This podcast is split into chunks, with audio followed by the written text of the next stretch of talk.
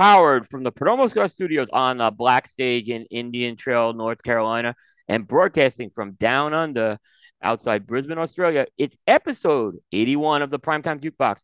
Tonight, we continue our alphabet series with the letter D. And as always, the Primetime Jukebox is sponsored by Perdomo Cigars. Awarded Nicaraguan Cigar of the Year in 2014 by Cigar Journal, the Perdomo 20th anniversary brand has consistently earned the highest scores in the industry and is a top seller in humidors around the world. The Perdomo 20th anniversary blend requires tobaccos that have been carefully hand selected and are well aged for a minimum of eight years. The Perdomo 20th anniversary is offered in three distinct wrappers a smooth, creamy Ecuadorian Connecticut, a rich, earthy Cuban seed Nicaraguan Sungrown, and a dark, oily Cuban seed Nicaraguan Maduro. Combining these beautifully bourbon barrels wrappers with thick, high priming binder and filler tobaccos gives each blend a balanced complexity with layers of rich flavors and smooth, elegant aromas.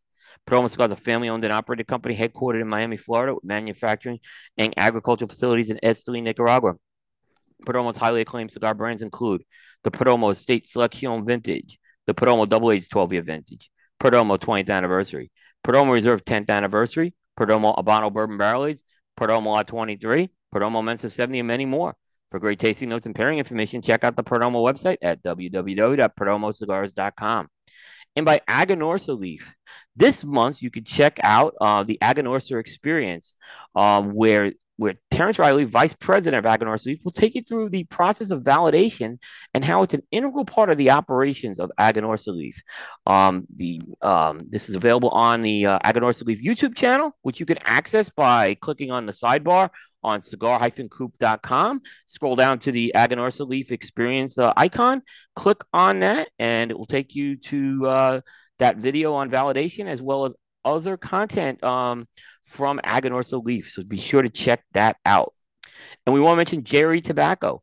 The authentic Corojo leaf is one of the most robust and flavorful tobacco leaves out there. During the golden age of cigars, Cuba was the leaf of choice, making some of the world's greatest cigars. Because it's one of the most challenging ones to cultivate, it fell out of favor by the 1990s. In the Jamastran Valley in Honduras, Julio Eiroa took on the challenge of growing Corojo from the original seeds, and in 2000, he successfully reintroduced authentic Corojo back to the market. With over 50 years' experience in the tobacco business, from growing and curing tobacco to cigar production, the JRE Tobacco Farm has been able to continue to deliver products to market with authentic Corojo. Now with JRE Tobacco, Julio and his son, Justo brought their very own brand to market, and each contained that authentic Corojo leaf. Aladino is available in a variety of blends, including the newest release, the Aladino Classic, that represents the golden age of cigars of Cuba, excuse me, the golden age of cigars from 1947 to 1961. Now available at your local retailer. Be sure to ask for Jerry Tobacco, a legacy that is tasted in every draw. And finally, by Drew Estate. Check out and download the Drew Diplomat app for your mobile device. Keep up with everything going on in Drew Estate. Experience the subculture that is the rebirth of cigars. It's available on iTunes and Google Play. For more information, check out www.drewdiplomat.com. And as always, all the live streaming for the Primetime Network shows is sponsored exclusively by Drew Estate, as well as the California studios for the Thursday Primetime show. Well, welcome everybody. This is Primetime Jukebox episode 81. We're in the middle of October, as we call it now, Red October.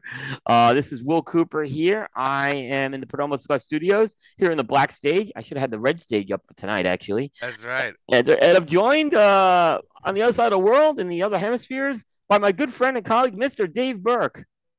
Coop, man. Uh, Red October. I like that. So is that going to be? They got to they got to put out some sort of tweet or like post that says Red October. Yeah, they? they? actually have been doing that. They have been doing it. Yes. So the Phillies organization. So in case you are just uh like you actually guys are tuning in a little later uh when this is recorded, but uh it is uh it is um on the East Coast about 5:30 p.m. Eastern time. And uh my my friend and co-host Dave Burke was kind mm-hmm. enough to let the Phillies game with the Braves play out before we did the recording tonight. Uh, so I could see the final mm. out, and, and the Philadelphia Phillies are going to the National League Championship Series. No one, no one would have thought that for a second that that would have happened, including me. I, I didn't think there was any chance we would see something like that. Uh, but we are there, and it's it's an incredible run for what has been an incredible season. And uh, my phone is blowing up. I'm not gonna have to Oh, your phone off. is blowing up. If you hear beeping, everyone is like sending me congratulatory messages right now. Oh Uh, yeah, man. so it has to go. It will go off the se- sake of the show. Um, yeah, it, it's uh, I, I love this team. I waited. I waited 11 years to get back to the playoffs. I, I thought we would just have a nice, uh, you know, appearance in the playoffs. Uh, we we we sweep the Cardinals, and then uh, we dismantle the world champion Atlanta Braves, who you know they got my respect. Mhm. They had a great season, so uh, you know um, Braves have nothing to be ashamed about. They're a great team, but baseball players are funny sometimes, Dave. Oh yeah. I uh I I uh I just watched I'm looking on my app here. I just watched a video that uh Harper home run. Man, he smashed that ball.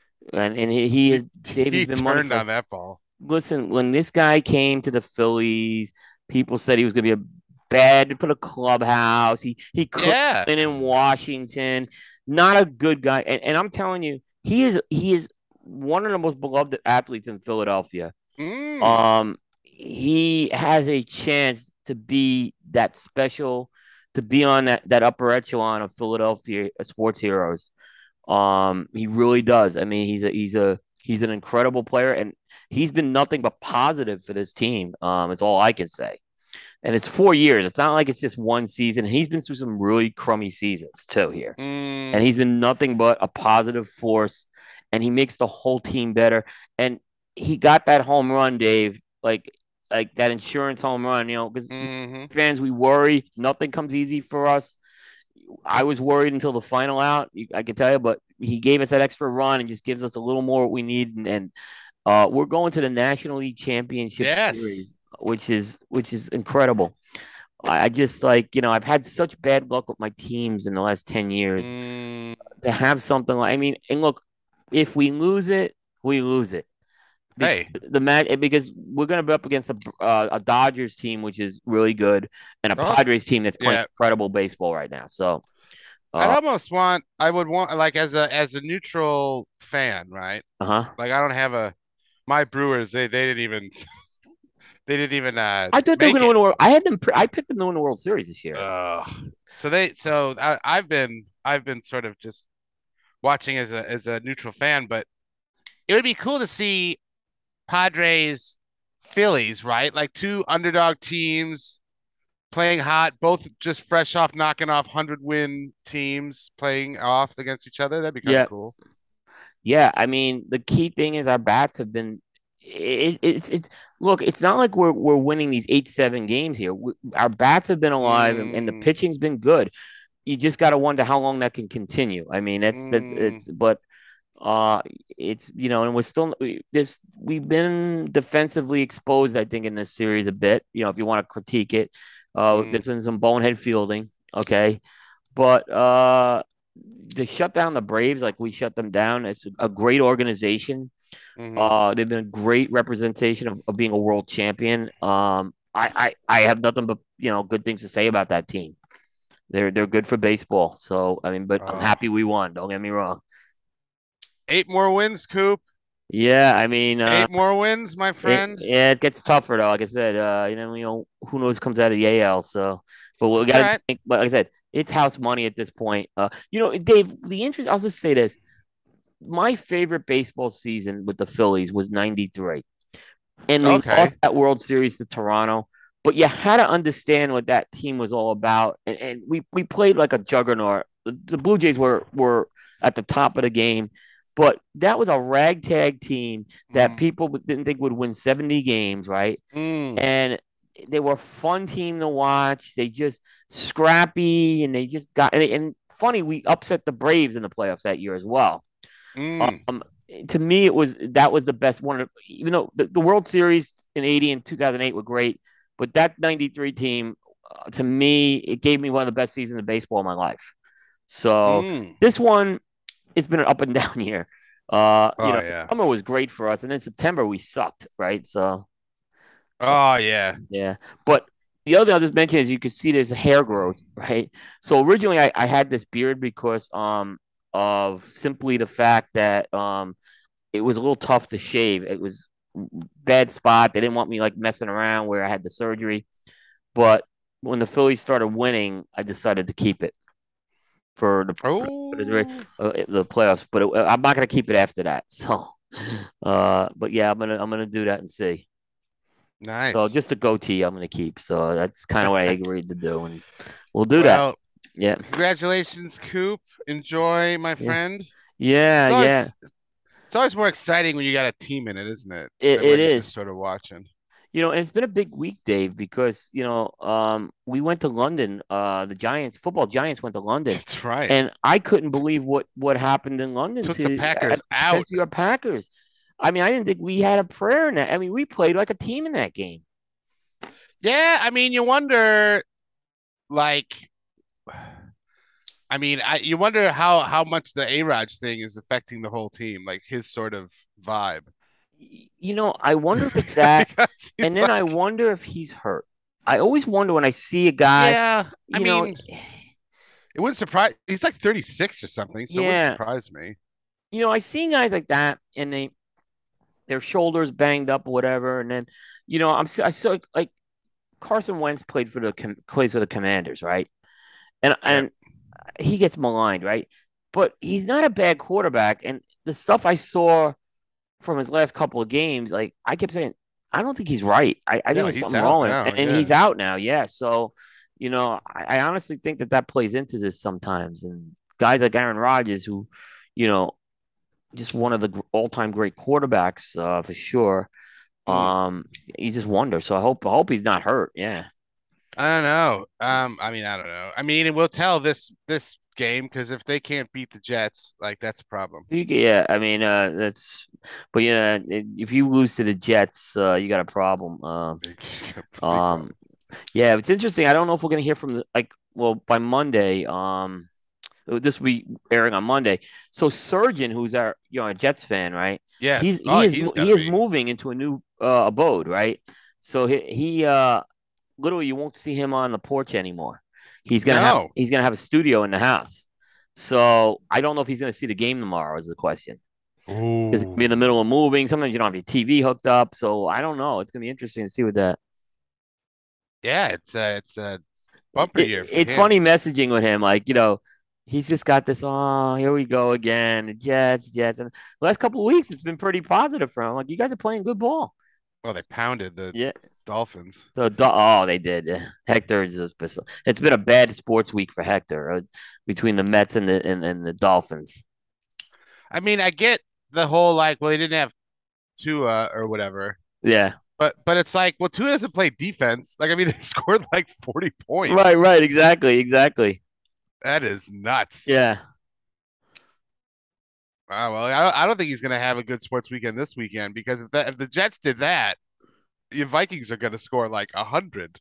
yeah, no, exactly, exactly. Oh. Yeah, it's a go figure. So let's uh, so uh, the rest of this show, people, you'll be noticed that Coop has a bit of a spring in his step. Is the reason the, why. uh, I mean, we're right, right October, baby. but uh we'll we will jump into it. So this I just have some music news to kick us off. Coop, um, you can check out stuff at cigarjukebox.com and email me at cigarjukebox at gmail.com. I keep forgetting to say that, but not a lot of new music. New music has been sort of like down this week. It has been. I thought we'd start hearing some more. Um, I don't know if it's because next week we're gonna get the Taylor Swift record. Maybe people are waiting for that to release. I don't know how that. I don't know about why the, why it's been a bit low, but it's been a bit low. Um, I think the other thing is like she hasn't released any singles off of that record, so Yeah, it's it's there's nothing really to listen to for that yet. So right, right. Um, but I was just gonna mention how excited I am for Rihanna to do the Super Bowl. That's yeah, gonna be amazing. You know, we didn't talk about that last week because we had a pretty jam-packed show. But uh, yes. when I saw that, I, I I messaged, I sent, I put a post up and tagged Dave. I'm like, Oh he yeah. is just, and then the haters came out. I'm like, come on. I mean, Coop had a great comeback to a hater because he's like, "Who cares? He's like, who fucking cares? Like you do because you Hey, commented. Coop, you do. You, you you wrote the comment. Yeah, like you do, you commented. Like I, I love when people say, I don't ca-, like nobody cares. Like like yeah, and then you see like a hundred comments, like no one cares. Yeah. Oh, that was just brilliant by you. But Yeah. uh but no, but what I'm excited about too is if it follows sort of the recent trend with Super Bowl artists, we'll get a we'll get an album. Yeah. Because that's sort of been the thing. Is like you do the Super Bowl, you release your record, and so we'll we'll finally get a Rihanna record. It's been like I, what did we talk about on the last show? Like six, seven years or something? It's been a while. I mean, I I thought there was one, but it was it an EP? It's, uh, Might have been an EP because she her last studio album is like anti, I think, and that was yeah. forever ago. Yeah, it's uh I think she's guest starred on some guested on some stuff. yeah, Anti was the last one. Yeah. So She had a ba- she went and had a baby or something, right? She did. She did have a baby, Yeah, and so she probably took a little time off with that, I'm this sure. is this is probably the the comeback from that. So I'm I am super excited. You so know, she's been great. around a long time. I mean, you, this is someone who's Oh, had a yeah. 20 year career already. Um, and you know, she's only 34, right? Yeah. But she's had a like this is a long career that she's had. Um, going back to like 2003. So like we're heading on 20 Yeah. years actually. So, um, Rihanna's definitely had had a had a great career as well. So, um, yeah. I didn't know how long she would last, and she's lasted a long time. Oh, her songs are so good. Yeah. But um, if it follows sort of like when Beyonce did hers, she like released a single a little bit before with um Formation, which Rihanna. So hopefully we'll get a single before the Super Bowl, and then she released Lemonade and the album like pretty shortly after. So Yeah. hopefully, She's supposedly Rihanna been will working on this thing. album. She's supposedly been working on this album. And the other thing is she did book a tour for next year, which is oh, an indication that you have something coming out. you gotta have something. I can't Yeah. wait, Coop. Yeah. Yeah. So uh so yeah, but I mean, and I wonder, you know, what she's gonna do if she's gonna be the headliner and there'll be other artists. Like that yeah, seems to be well, it definitely trend. will be. Yeah, that seems to be more the trend lately with the Super Bowl is more it's an ensemble lately. Oh yeah. Yeah. And maybe they'll leak out who some of those will be when we get closer to the day, but exactly, exactly. that definitely will have them. Yep. Um, yeah, so I'm very excited for that. Yeah. I not a death in music, but a death that is someone who was in music, and that's Angela Lansbury Coop. Yeah, you know, so Bear actually was talking about her on the Tuesday show. He came at it from a very different angle. He talked about more of a charitable. Yeah. Like she was very big into charity, but but yeah, I was glad you included this one. I, I was a fan of hers, by the way. Oh yeah, she's the best. Yeah. Um, died at 96, so I I, I gotta be honest. I thought she might have been dead already. I mean, I'm not trying, but wow, she lived, she lived a great life. Yeah. pretty good run. I mean, and I guess I'm coming at it for the music angle because what some people might not remember is she was actually in a lot of musicals. Yep. Angela Lansbury. So she was in a couple Disney ones. So she was in Beauty and the Beast as the teapot. Um, and then Bedknobs was in Broomsticks, and even recently was in the rebooted um Mary Poppins at the end, and she was singing a song there. Um, she also has done a lot of musicals. I guess her most famous part in a musical, like a a stage show, would be she played sort of the co-lead uh, in Sweeney Todd. So she was the Oh yeah. the proprietor that thought like, hey, why don't we put these people in the make some pies out of them? Um, so that that was her, and so she, and I, I would say that's probably her most famous musical role is that one. I, I That saw one in- her on Broadway in that role, by the way. Yeah. Oh, wow. young, and and yeah, that's one of the best Broadway plays you'll see uh, have seen. Yeah, back then. Yeah, Yeah. I mean, I think and her Disney work, but I think if you're going all if you're going outside of Disney, I think Sweeney Todd is probably yeah. the biggest one. Um, so songs I have, well, Beauty and the Beast off of Beauty and the Beast, like she sings that one, Yeah. and that's a pretty big one. Uh, the worst pies in London from Sweeney Todd, because they have like you know thumbs in them or whatever. But uh, and uh, the Age of Not Believing, which is from Bedknobs and Broomsticks. I saw that. I remember I got my aunt took me to see it as a kid when that came in. Like I, I don't, I don't think. I think it was after it was in the theaters. It was like a return run, but I was Mm. like probably five or six when when that I saw that. Yeah. Yeah, bed knobs and broomsticks, man. But um, but yeah, so I just want to throw a shout out there because I like Angela Lansbury. I liked her on television and stuff. But I think it's good to remember that she she does she does have this sort of musical background. Yeah, she was it wasn't like a one-off role here or there. Like she had quite a lot of roles. Yeah, I mean, a lot of us may remember her from Murder She Wrote, which was an amazing show, by the way. Uh, about you know, she was a writer, mystery writer turned detective, and she kind of had that little bit of a fuddy-duddy, but yet humorous role. You know, but she had all these musical roles. Like I said, if you saw her, she was epic in Sweeney Todd, by the way. Mm, Um, to me, and I'm not a big Broadway guy. Uh, that's probably one of my favorite Broadway productions I've seen. Mm. Yeah, Yeah, so so shout outs to yeah, abs- Angela abso- Lansbury. absolutely. Um, you got any quick cigar news, Coop? Um, it, it's been a very, very quiet week. Um, um, the one thing I'll just mention is that let me kind of pull this up here real quick. Uh, I'll just mention this. I mentioned it on on KMA this morning, right? So, you know, you hear all the drama about the PCA trade show, okay? Mm, And uh and the big drama is always it's where where should it be and yeah. why don't they move it to another time of the year? Okay. And that's you hit it. I've been hearing this for as long as I can remember. Well, the PCA did a survey and they surveyed uh, the trade show attendees, right? right. And and Dave, I got to tell you something, Let me right? let me guess. Yeah. Guess Oh, well, I was gonna say they want it at the same time at the same place.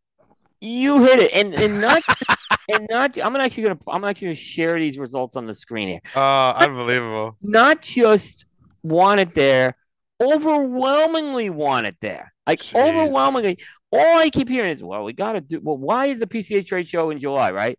Um, I'm gonna share the results right here so you can see. it. So, do you think that's just like a very vocal minority then? Absolutely, that's what Abe and I were talking about this morning. So yeah, God, because that's pretty overwhelming. look at this: fifteen percent accept. Like, so they asked, based on this year's trade show, uh, the question was, you know, what did you think of the dates of the trade show this year? Fifteen percent said exceptional. Twenty-seven percent said very good. Twenty percent said good. That's already sixty-two percent. already, that's right. Okay, is neutral, right? You only have Yeah, fifteen percent who said it sucks, right? Yeah, yeah, yeah, yeah, And then you look at down here is like for the venue, right? What do you think of the venue?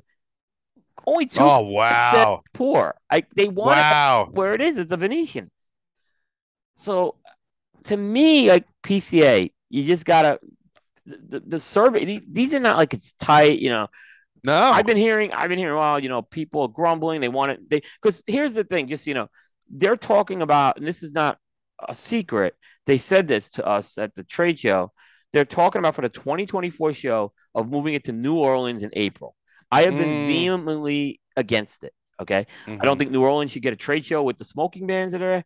Vegas, Mm, as much as I'm not a big Vegas fan, it works for the trade show. And I think the Mm. dates do work. I mean, I, I I don't think we should have it Fourth of July weekend like they did a few years ago. Like I don't think you should do that.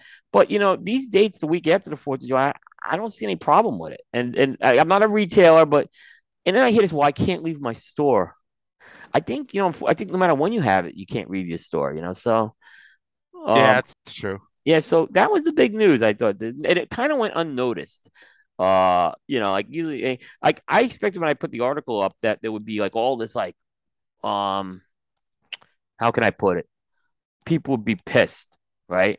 Mm, Uh, like, mm. like, I, you know, this survey's no one argued with it. Like, like, so I think it is a few people making noise, and sometimes those few people make noise can make, they, you know, I think it was kind of like I'll go back to when I was getting ripped from Neil Young, right? Mm. There wasn't that many people ripping me on Neil Young, but they were making a lot of noise who were doing it. Yeah. That's no, I mean, as soon as you talked, I mean, I could have guessed that Yeah. That's just hilarious. That's Right, like they, they right, love right. it or whatever. yeah, exactly. Exactly. So uh um you know, it was kind of interesting as far as that goes. Yeah, but uh go figure. Mm. Um Our uh, developing palates review of the week, Coop. yeah, I saw this one. Uh, you know, they you whenever you see a developing palates and a and a TAA cigar, That's right. um I, I guess the best way to put it is put your seatbelt on. Uh, they have Mhm. been probably the toughest. I've been tough on them, but not as tough as these guys have been. Uh, and they reviewed the Timeless TAA 2022 cigar, and uh, take a, it. take a guess Yeah. who didn't like it the, of all the four. Oh, I'm trying to remember who didn't. Um, was it uh was it Aaron?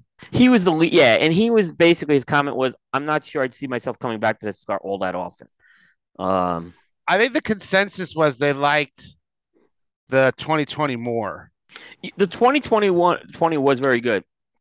Um, I think that's the I think that was sort of the consensus. But yeah, I think that I think and, that, and that's fair. Um, but you know, Seth says I'll, I'll buy this TAA blend every year. oh yeah, that's what got- you yeah, want to hear out of a TAA cigar, you know. So, And I uh, think they I think they commented on the show about this, but like I mean this because they're sort of talking about other cigars in the TAA, I guess, line for lack of a better term. Like who'd you say has done good TAA cigars, Coop? Like the Timeless, this one. I mean when it was Nat Sherman as well, Right. people tracked it down. Uh Angels Anvil, well, Crowned Heads is consistently good with theirs. Yeah, and then maybe maybe Pete.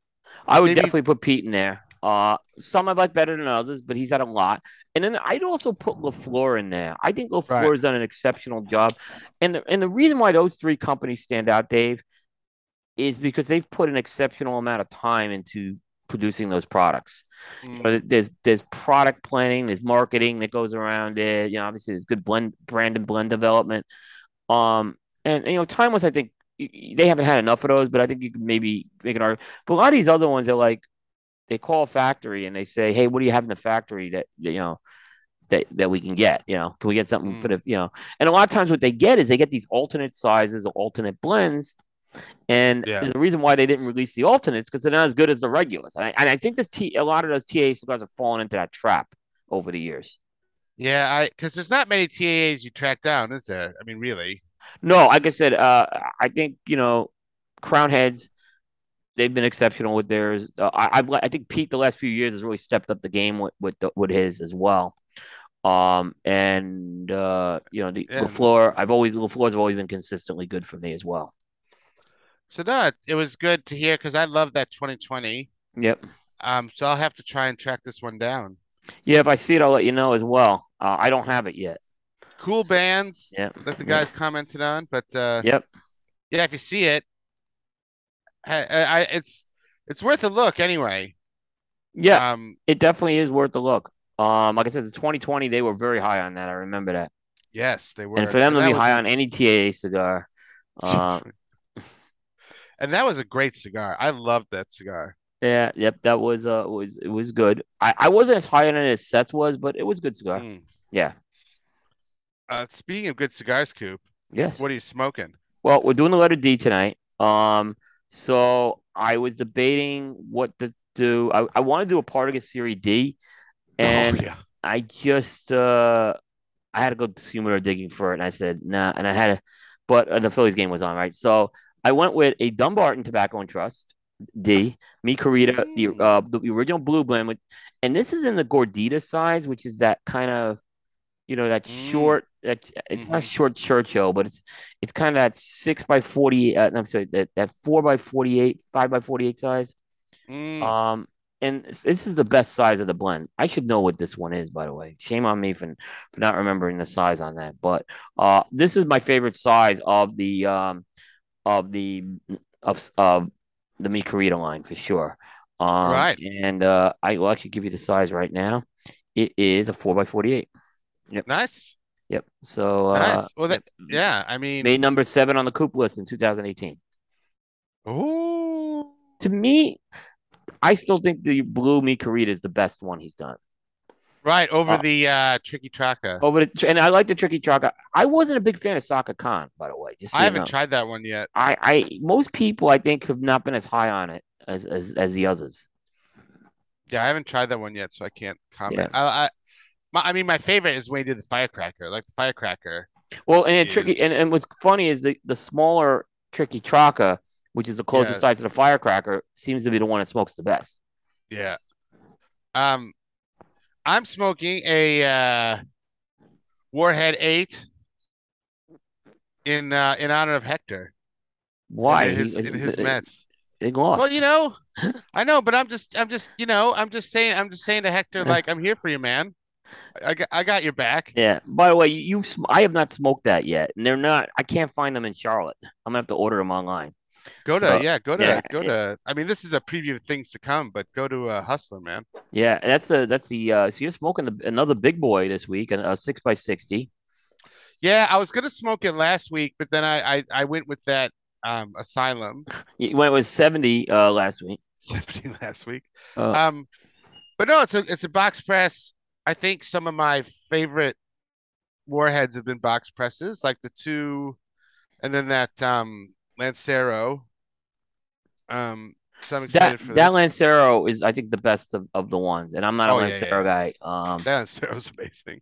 yeah, I mean Warhead Seven, I'll, I'll probably say is, is gonna make the cigar Coop list again this year. Oh, Um, so I- the Warheads have pretty much every year have landed on each size could land on a list. So I think the only one that didn't go on a list was four, and that was like Okay. missed it or something like that. Yeah. I uh, I I well, I've had a couple of these. It's, it's they're amazing. I love this cigar. I mean, it might be my third favorite warhead, like the Lancero, and then the two, and then this one, because I really like the two. Yep. I liked I liked the Um, six, that little Figurado. I did like Yeah. power bomb though, that cigar. It is. It's a strong cigar. But the seven was actually milder. The Mm, seven I thought was the mildest, but you know what? I still thought it was a great cigar. this is good. I think the box press in the 60 helps it. I think it gives it a good a good draw. Yeah. So I'm excited to to to light this up. But no, uh, you know, just sending my shout outs Uh, to Hector, man. Yeah, I, I feel bad his Mets are and and you know what's fun is I like when all of our teams can kind of advance as far as possible, right? And then we can just decide who's the best. And and, the Mets just and the Mets uh, we won't even go there. I mean he Ooh. poor poor guy, the poor Hector is what I'll just say. So maybe that'll cheer him up. The thing about the Mets is that they made this big deal about like resting the pitchers and this and that and blah blah blah, and they didn't even win Yeah. to worry about it. Oh, Yep. Yep. Mets, man. Yep. Uh, same old Mets. But uh, but yeah, this is my commiserations to Yep. young uh, young Hector Yeah. cigar. So we got for to let people know, we're doing a review of um we're gonna start with a quick review of a couple episodes ago. Yep, the song we gave each other uh, music to listen to, yeah. Yeah. So Well- we decided to just talk about the ones that stuck out. Yeah, and for folks who didn't see the episode, Dave and I put together 10 songs that we thought the other person absolutely had to hear. Um, and we we we but we couldn't play unfortunately that was the one show I wish we could have played the songs on the air. Right? We couldn't we can't do that because of copyright stuff, right? No. So it's unf- so I suggested let's do some homework. And rather than go through all 10 of the same songs again in an episode, Dave said, Hey, why don't we just pick our favorites? And I said, I think that was the- the best idea because I think it would have been dry to talk about the same songs over again. So I think I think this was the best way to do it. Give us your give us your highlights here, Coop. All right, Beyonce, Virgo's Groove totally Yeah. blew me away. Okay, uh, it's the best song she's ever done. It, And Mm. Dave, you knew exactly how to press the button for me. It's a retro R and B soul Mhm. type of song, and I was tr- like transported back in time. And I'm like, this is epic stuff that she did. This is good music. And I like this is this is this is like I I have now actually went and played the whole album, which is very good too. But this Virgo's groove blew me away. I love that song. I was hooked. I was hooked on the first few notes of that song. Oh, good. Yep. What uh Um, you want to go through all yours and uh, we'll then I'll yeah, do yeah, I'll do that. Yep. So I actually think there's a renaissance going on with some soul music. I think it's it's making a comeback uh in a lot of ways in the last few years. Uh, and then you you picked out this other one, the Nat Turner Rebellion, uh, the song "Love, Peace, and Understanding." Again, it was a song that transported me back 50 years. I'm like, this is like I remember this is the stuff late 60s, early 70s that you'd hear. Mhm. Uh, and it's a it's a fantastic song. I just felt like again, you, you pushed the right buttons there. Um, and then you gave me an actual old song, right? Uh, by the Velvet, the Velvet, the Velvet, the Velvet, The Velvet, Velvelettes. the Velvelettes. Yep. Uh, he was really saying something. So that's again, it kind of fit in all with with with with the with the vibe there, and that was again a, a song I really hadn't listened to. I had heard it before when I heard, I'm like, yeah, I've heard this before, but you know, it wasn't something I paid attention to. Mm, Great song. mm. And then you know, I didn't want to just go all soul music, right? Because I felt like I was, um, so I picked one other one, um, and it was "Birthday" by the Sugar Cubes, and I love the psychedelic vibe that that song had. It had a nice Mm. psychedelic vibe to it. Uh, definitely could get into it. Uh, another album that it was your album archaeology homework, so I did a little on that, and uh, that was there were four. The songs were all good that you picked, by the way. There wasn't there wasn't any duds in there, but those are the ones that really, like I said, the Beyonce one was the one that kind of really stood out there. Mm. I I uh, I actually become much more of a fan of hers after that. That, that song is just man, Oh, it's a masterpiece, Dave. That song. Ooh. Yeah. Well, I mean, for me, like I like with you, like there are no all your songs yeah. were great as well. And I and you're right. Like, well, I'll get to the loved loved the Chase song, that Chase song, Dun, that dun, um dun, dun. Yeah, disco sci-fi. I love that. That was great. I love that and, and that's what it is. It's disco and sci-fi. Even though the movie it was in wasn't a sci-fi movie, it's it, that's how it feels like. yeah, it was great, great Yeah, track there. Um, I've I you were right. I have heard the Dire Straits and Steve and Stevie Nicks songs before, yeah, but I just I couldn't place them until I heard them, and I was yeah. like, oh yeah, these are pretty good. Um, but I think that that Arcade Fire track uh stuck out to me. Oh, a sprawl, Oh, mountains beyond mountains. I I I love the vocal on it, like you thought I would, but also they had this like synthesizer that gave it this really sort of dark Yep, vibe to it that I yep. really liked. Yeah, it, and it's it's a great live song they do, by the way, too. Mm, Um, but yeah, it's got this dark vibe, and uh, mm. it's uh, it- it's uh, Regine Chassagne. She's the female lead vocalist. She takes the lead vocals on that one, and she just, to me, that's the best song Arcade Fire has done. I love that song. Um, and then the last one, so I uh Prince the 17 Days track. So I listened to that after the show, but then I listened to it again after our um after our Purple Rain show and Yep. thinking about what Matt was talking about. And like I I guess after listening to it, listen when what Matt had to say about the Minneapolis sound, it's like it really comes through on that track.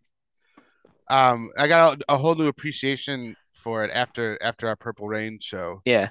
I, and, and like I said, it here's the thing. I think it was better than some of the songs on Purple Rain, but if again, if you go back and watch the movie, it was hard to find a home for that song in the movie. Yeah, Um, yeah, maybe you could have just the only way I could have seen them using it in the movie is if you're in First Avenue and they just wanted to play some background music, right? I think it would have worked for that. But to me, I uh and again, I, we talked about this on the last show. Nobody prays the Jolted lover better than Prince, and he's doing it in this song as well. But yeah, great Yeah. great song. And like I said, a- after listening to Matt talk about the Minneapolis sound, talk about that album, I got a whole new We got some great feedback on that one So that Yeah. Yeah, that was uh I mean he really Matt actually and we put some links in there in the show notes. Matt actually did a breakdown of what you know, he has a you know, he kind of did a whole breakdown of the Minneapolis sound. Yeah. Um which I learned a lot from it too. Mm, Um and how uh you know, it's just an epic sound. mm. So yeah, those are my standouts uh, as well. So good, uh, good uh, picking. Yeah, yeah. Well, we had a lot of fun. We'll have to do that another time at some point too. You know, Yeah. uh, but it was kind of fun going back and listening to the songs, you know, as well. Um, so I, like I said, it was it was definitely um a fun thing to do. Um, Mm. You know, and like I said, I got like I said, I, there's a couple I really got a good appreciation for out of it too, where I kind of, you know, like I said, that Beyonce song, but all those songs, like I said, uh, the Sugar Cube one was really cool. I was really into it. It inspired me to do the album archaeology homework after that. So Nice. yeah, yeah. Um. So let's let. So we decided to go with our alphabet series, which is sort of we kind of pick up every now and again. Yeah, we've only done, you know what's funny? We've only done two in the last year. So last about a year ago to this day, we did B. So we, we're kind of slowly picking them in slowly picking Yeah, we've it. had so much, we have so many shows to do. It's like, Yeah. yeah, Um. But we got letter D today. yep. Um. Which I don't know. I mean, I know some letters are going to really slow down, Coop, but I think the last couple have really been quick ones for me. They're easy. Yeah. Like, I don't think we're going to be able to do X. I think X, we're going to have to, complete, I. I think it'll be Be fine to. Yeah. So uh, Q may be tough too, but X is definitely going to be tough. I'll tell you that. Uh. Yeah. So. Um. We got a while. no, yeah, but yeah, start start planning now. Yeah. Like, yeah, I mean, it was pretty quick. I I tried to get a mix of some famous tracks, some deep cuts, Yep. And some try to hit a couple genres and try to keep keep some streaks going. Yeah, I get I did a couple of streak picked songs as well.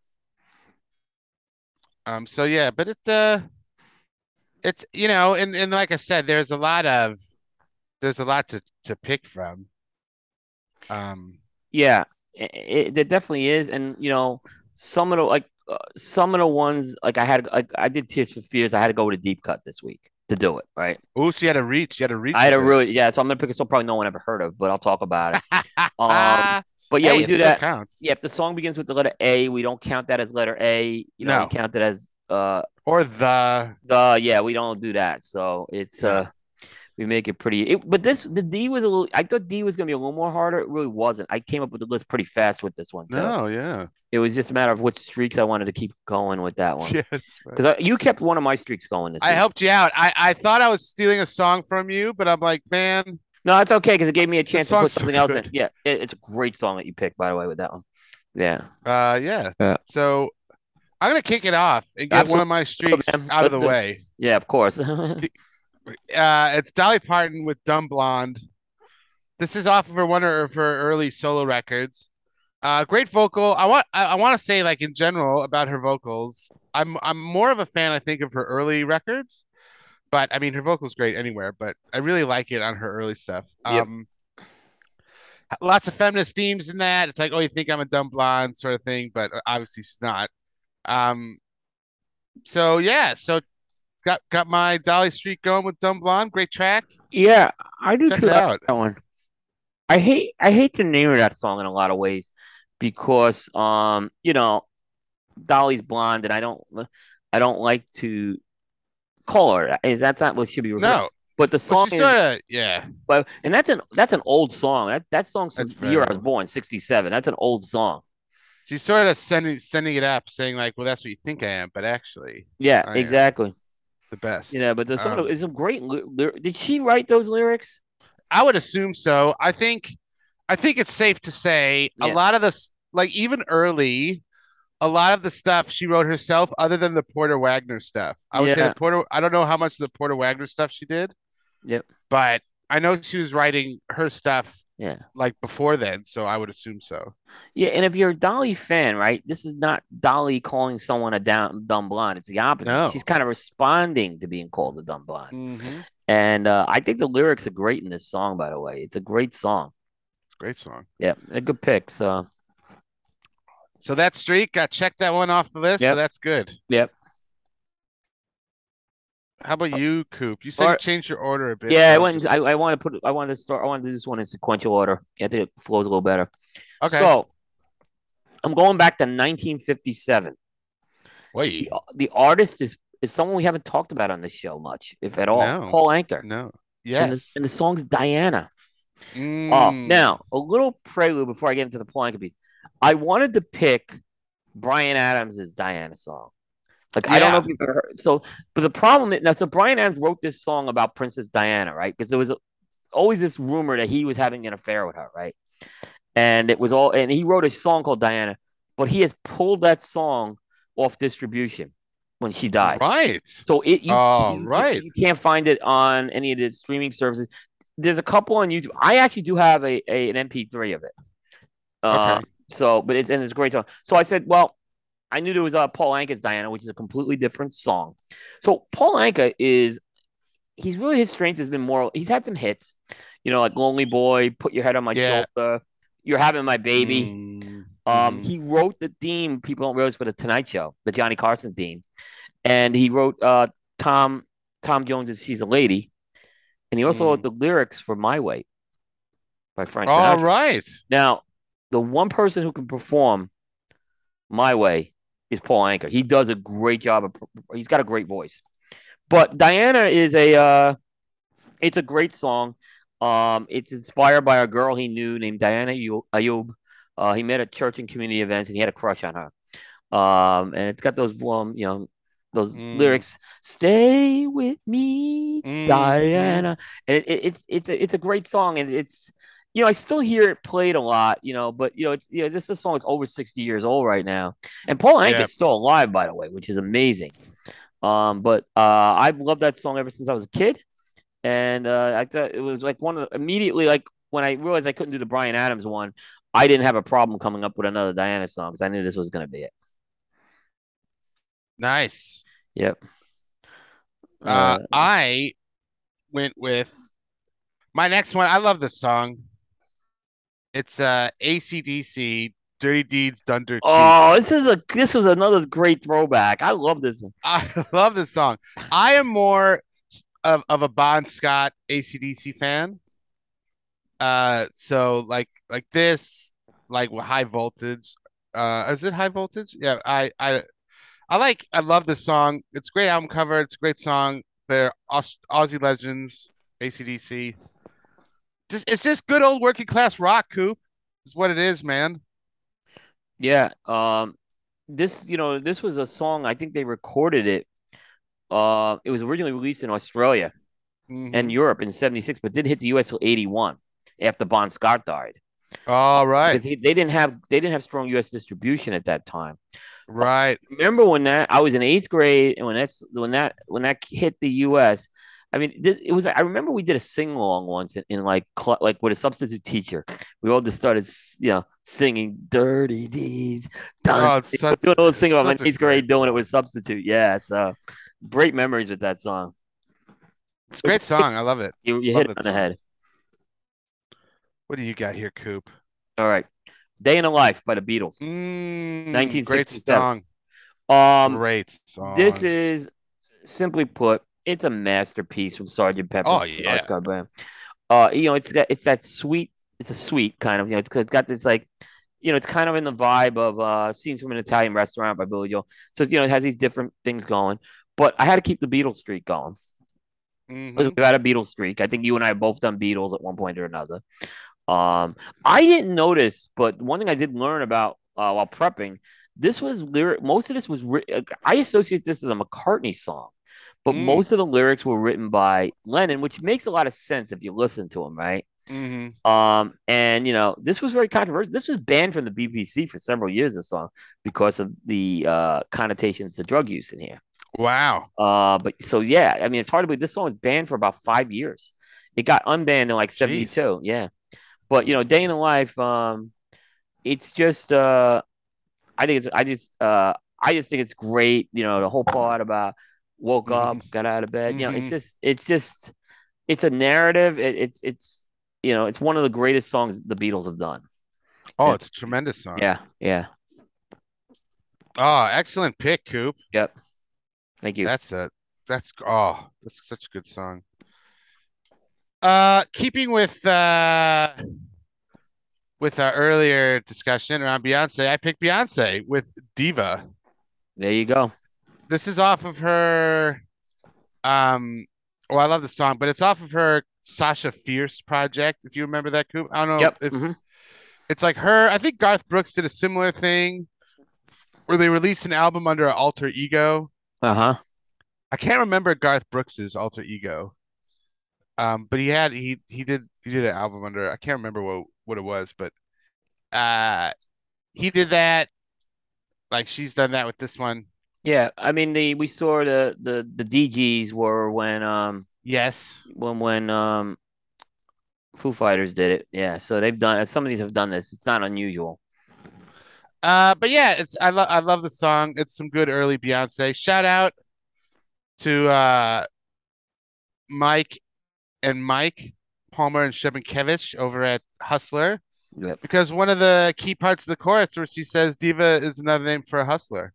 There you So go. shout out shout out to the hustlers. There you go. Chris Gaines was the, the Garth Brooks. Oh, yeah, yeah. Chris Gaines. Yep. Chris Gaines. Remember Yeah. that? Yeah, yeah. Anyway, yeah. oh, and he was yeah. all like emo I remember that. Anyway, yeah. that's I don't know. I, don't think that record did all that well. no, I don't think it did either. Um, I I love your next pick. If I'm going off the right uh, thing here, I Uh, think so. Monkees. Yeah, yeah, yeah. Okay, yeah. Uh, Monkees. Uh, Daydream Believer. Love it. Um, this was a monster hit uh for the Monkees. Uh, wasn't re- you know the Monkees while they tried to become songwriters in their careers, Yeah. it wasn't written by uh the Monkees. It was written by John Stewart. He had a series of songs that he was doing on Suburban Living. Mm, Um, mm. on the flip side, the Monkees always seem to have their success with songs along that vibe. You think about Last Train to Clarksville, uh, another Mm, I love that song. Sunday, yeah. So Daydream Believer to me. Um, and what I gotta say is I'm not a big music video guy, but you gotta remember that Mike Nesmith was a pioneer in this area, right? Yep. Um, the last minute of the Daydream Believer song, that video is if it doesn't pick you up, right? Um, when they sing the final verse, like basically Davey's trying to come out and he's trying to sing the, the final verse, but then all the Monkees want to like hog the stage on him, right? So they all kind of like Mm. they're all kind of fighting for uh, the front spot of the stage. Uh, and then they just kind of go into this little line dance at the end. It, it's it's a really great. It, I, to, for video, I thought it was really really good. But the song to me, um, is just uh, it's probably one of the most iconic songs that Davy Jones ever did. Yeah. Um, I, I would probably put this on the Monkees Mount Rushmore for sure.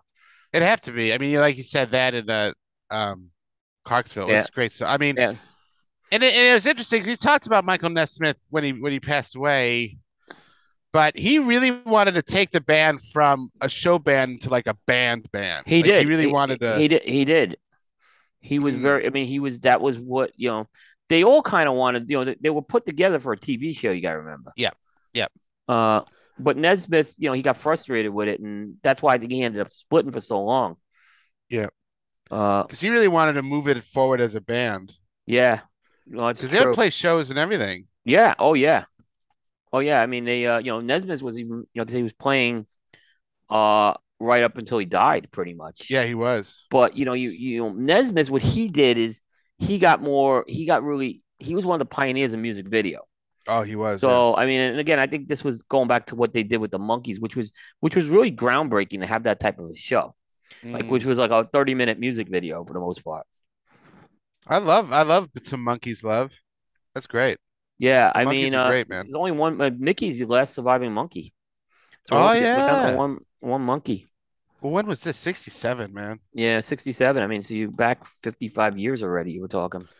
And it's Uh, interesting. I mean, we're going on a Monkees tangent, but it's interesting what impact they made on music. 'Cause I think didn't we look? It only ran like two seasons or something. Like, Yeah. it didn't run a ton. Well, what happened is the show went to syndication. Syndication, yeah. and and it was kind of like the Brady Bunch had a similar thing where they had a five year run, but Monkees and and Brady Bunches became like monsters in syndication. I mean, it just syndication was like the uh, it, it was just like a Mm. machine for them. And you would come home from school and uh, you know, you'd watch the Monkees, right? Oh, and it was would. it was totally safe to do it. And uh, and and the, the the guys who played them, in, like I said, they had musical talent. Um, yeah. and it, but they also could get in front of a camera really well and play and play this, you know, play on the.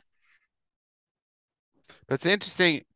If if I know I know a lot of people like kind of laugh off the Monkees. It's like, oh, you know, but if if you really dig in there, look at the music, look at the hits. It's interesting.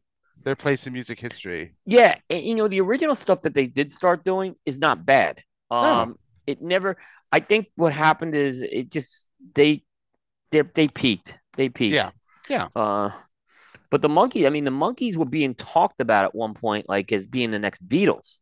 I mean, that's Mm. how big. I mean, I, I remember I, I read something about when the Monkees met the Beatles. It was like a big dick. The Beatles wanted to meet them, kind of. You know, it Oh, was a well, big, yeah, it was a big man. deal. Yeah, it was a big deal. That's Uh, great. But I, mean, I just, yeah. I, I, the- episodes are, are the, the national treasures in my book. Um, uh, hey, hey, with the Monkees, you know.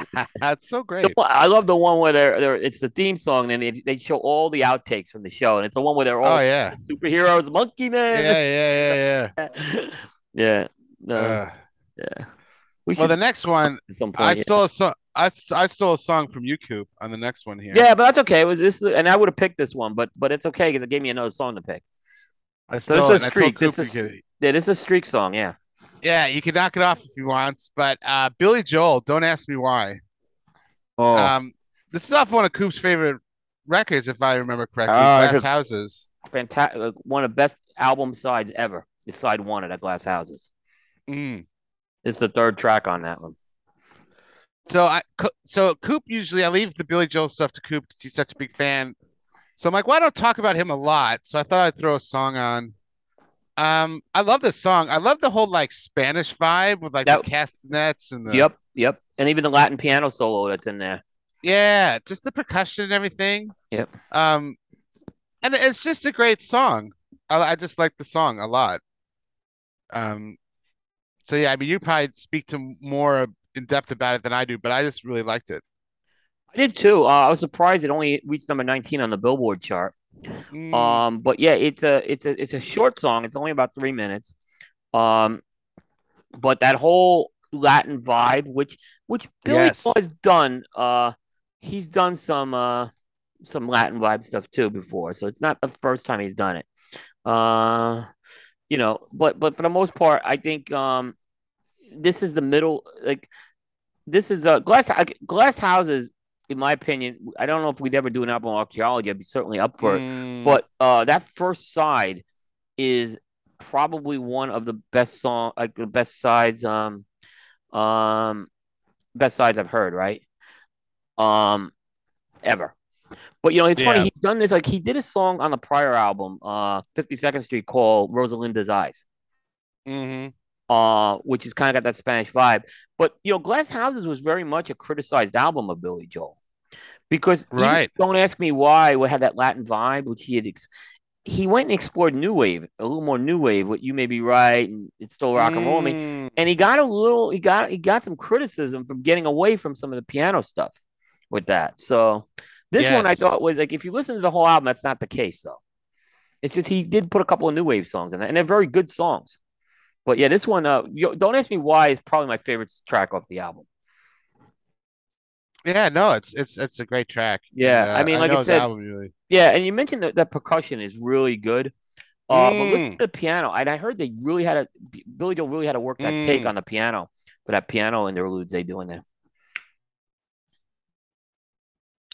Let's get to your next one here, Cooper. You got? Yeah. Oh, yeah. Um. So I'm going. All right. So this is going to 1975. The artist is Harold Melvin and the Blue Notes, and the song is "Don't Leave Me This Way." Um, so Haribo and the Blue Notes were part of that whole Sound of Philadelphia movement that was really spearheaded by Kenny Gamble and Leon Huff for Philadelphia International Records, and they kind of built this like stable of artists down there. And Haribo and the Mm, Blue Notes was uh, they were an artist, but they're probably the, the artist that came out of that band uh, who sings lead vocals was Teddy Pendergrass. Uh, and. I'm, I'm, a, I'm a big Teddy guy. I'm a huge Teddy Pendergrass fan, but he has lead vocals on this one. Now, the thing is that was interesting is um, they released this song. It did very well for them, right? It wasn't the biggest hit for Harold Melvin and the Blue Notes. They've had other ones, but a lot of people, it was, it was this was a time, and remember we talked about this, where it wasn't unusual to cover a song like a few months later. Like hmm this happened a lot where someone released a song and then someone else would cover it a few months later. And they were they were targeting this for Diana Ross, his album. So Diana Ross was being targeted to cover this song. She ends up passing on it to take Love Hangover instead. Like uh, whatever they, the story is that they had to put a track on her album and she opted to take Love Hangover. And Right. they so they the song goes to an unknown artist named Thelma Houston. Uh, and Thelma Houston, this was a became a disco monster with her. But despite that, and I and I still think the original Harold Melvin and the Blue Notes um, one, it has that that Philadelphia R and B vibe. You know, I can see it being played in the Rocky movie. You know, you know, it, it's kind of got that. You know, it, it's just it to me. I think that original one is really good, and I love Teddy's vocals on that song as well. Um, so yeah, that's uh, "Don't Leave Me This Way," 1975. But I, I encourage you also to listen to the Thelma Houston version, which is great too. Nice. Yeah, good, uh, very underrated band, Harold Melvin and the Blue Notes. I, I don't think they, they, and if you probably you probably know more of their songs than you would think. You know, uh, uh, if you don't know me by now, you know they, they they've done others. Again, uh, but a but a, a, a fantastic song. Now, with this next track, the title of it, I could have gone a variety of ways, but I went with Aretha Franklin and Dr. Feelgood.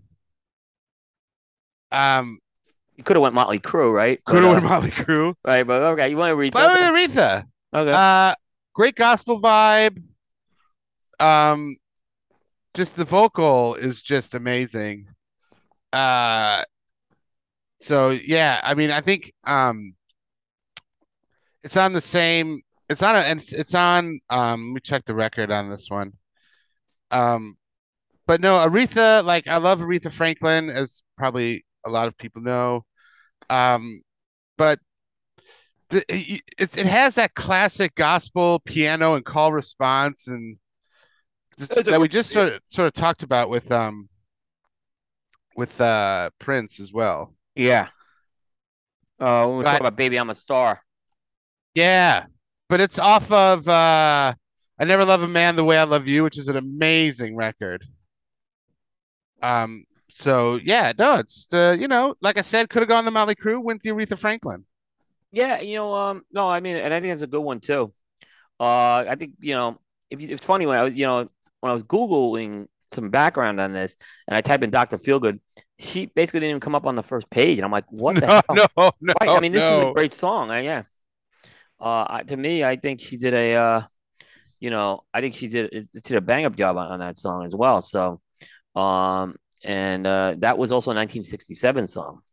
Yeah, it was. Well, yeah, we're we're 67. Good year. Yeah, it was 67 was a very good year actually. I'm looking at just from this first we were got a D.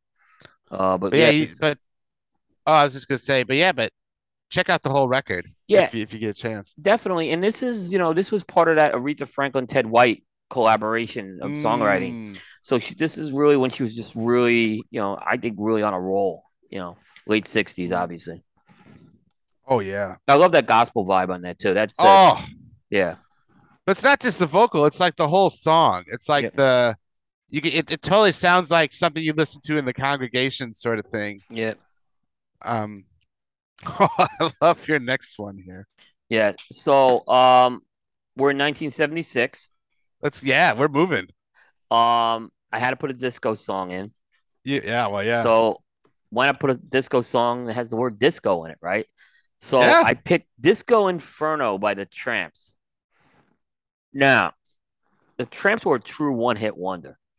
Uh, Yeah, This was their big hit. Now, the Tramps were one of these bands, though, that they had a they. This was a big hit for them, but afterwards they kind of became more of a club band. And the Tramps would play a lot of New York City nightclubs. Um, I actually was Mm. old enough in the '80s to go see them, right? And you know they were at that point they had changed some. Mem- they, they had a lot of members in it and everything. But Disco Inferno, when it came out, it came out in 1976, and it, it became it only hit number 53 on the on the Billboard charts, but it became a staple in the New York disco scene on the disco scene. So it was played Mm. in all the discos back then, right? Especially in New York. And when it came to uh, Saturday Night Fever, um, they included it on the album. So it was it, it kind of it got another life in 1978 where it was included Mm. on the album. And it was kind of the way it was used in the movie was just how I was talking about 17 days. There's not a big dance scene in it. It's kind of played in the background at um you know at at, at the Odyssey uh, nightclub they're at right so it's being played in the background but they use but they included the whole the full version of this song which is 10 minutes and 54 seconds right Jeez. Uh, which that was long for radio so they did a 3 330 Yeah. radio edit for it um and what happened is that second re- they the song got a second life it was released again and in 1978 it goes back to number 11 on the billboard charts hey. well, kind of because of the it, the radio edit version, I think really helped it out, where it got a lot of airplay. It was obviously on on, on this massive soundtrack, um, and uh, it's the last song on the second album, the last song on the second album on the second side. So it's the it's the closing track to it, and you get that full Mm. ten minute one, which is pretty cool. If you, it, it's where it, most people haven't heard the ten minute version of it, but uh, it's got some of these Prince screeches kind of in it. It's pretty cool. So definitely, I'd say check it out. Disco Inferno. That's your disco homework, Dave. Yeah, that's right. I'm Uh, going to convert Dave to a disco king before this show's over. That's, right. That's right. Little slow, little by little. Yeah. Oh, I I remember that track. That Yep. track is. Yeah. I mean, how can you not love that track? Um, Oh, it's it's it really is a great song, and like I said, it was so much of a fabric of the disco scene, and then to use it in Saturday Night Fever was I thought brilliant. And it gets a second life again. Yeah, yeah. yeah, Uh, that's that's it's an interesting story. That second life. That's interesting. We we should do that show on that, like so, songs that get a second life. that's another one. Yeah, Well, that's a like good one. Kate Bush, like running up that hill is a prime Well, example. well, Kate, go figure. Kate Bush probably got her ticket to the Hall of Fame this year. I'm predicting next year she gets in. Off of Stranger Things. I mean, really? Look, I, I said it was happen with Duran Duran, even though it wasn't like they re-released something. But I think Kate No. Bush is gonna get. I think she. And by the way, we have, when the nominations come out, I'm sure we'll do it. But I'm predicting she gets in like one of those wild card ones where she just gets.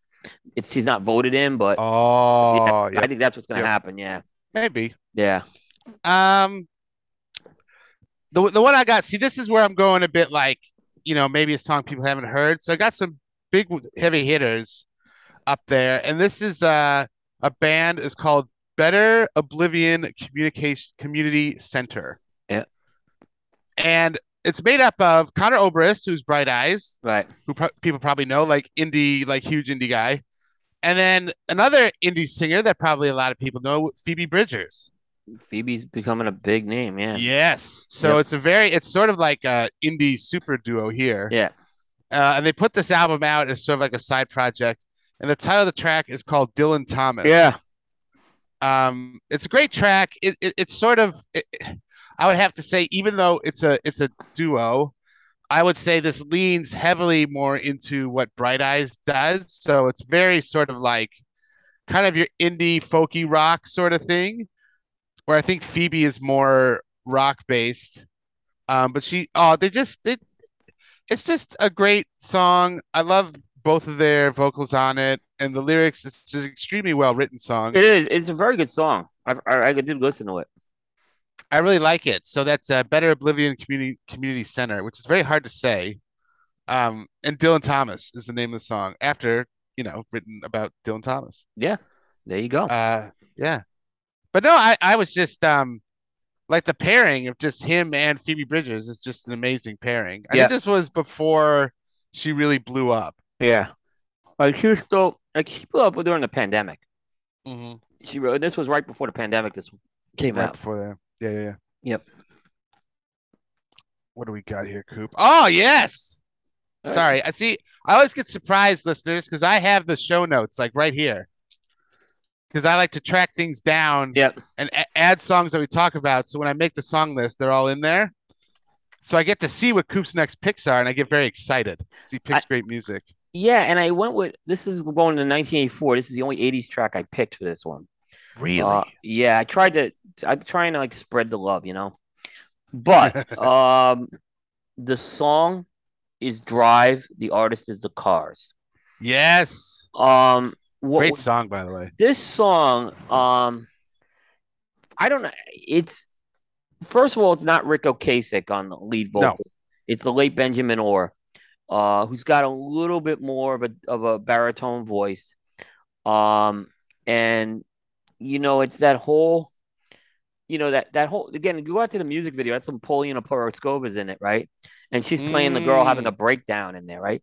And and this song really, um, it kind of the lyrics are so good in it, and it deals with you know someone trying to cope with with breaking down, basically. Mm. Um, and if you remember this, they this was the Cars really at Live Aid did a did a stellar performance of- this song. Um, and it, and it kind of changed the Cars a bit because the Cars were known as this new wave band for so many years, like, and then they they come out with this you know this song which.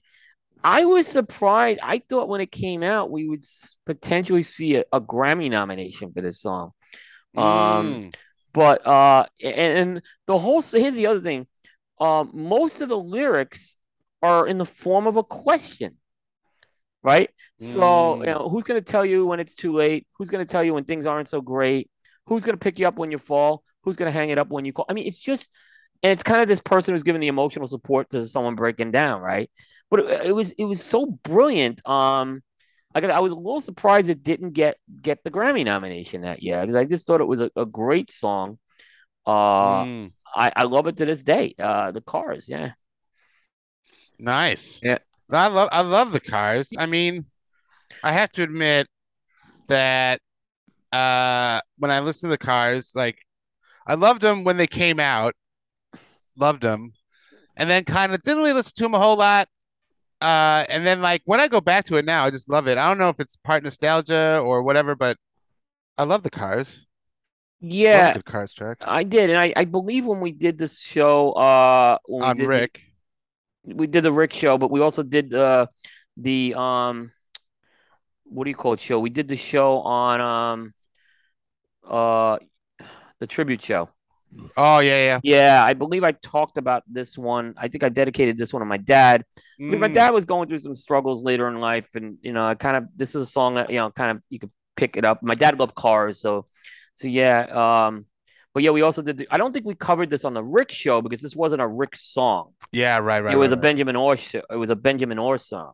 Mm, Uh, and Benjamin had a really tragic death. He died very suddenly, and you know, I think he died about 2000 ish or so. And I think he had cancer or something. Died died very quickly. oh no. And he was, and Benjamin Orr was really, I think, um, just the unsung hero of the cars. Mm, Um, the uh, he just really was. He died in 2000. Yep. Um, so uh, he had, uh, yeah, he died w- from pancreatic cancer. right. Yep. Ah, well, I'm glad you picked the song. Yeah. So you could shout him out a bit.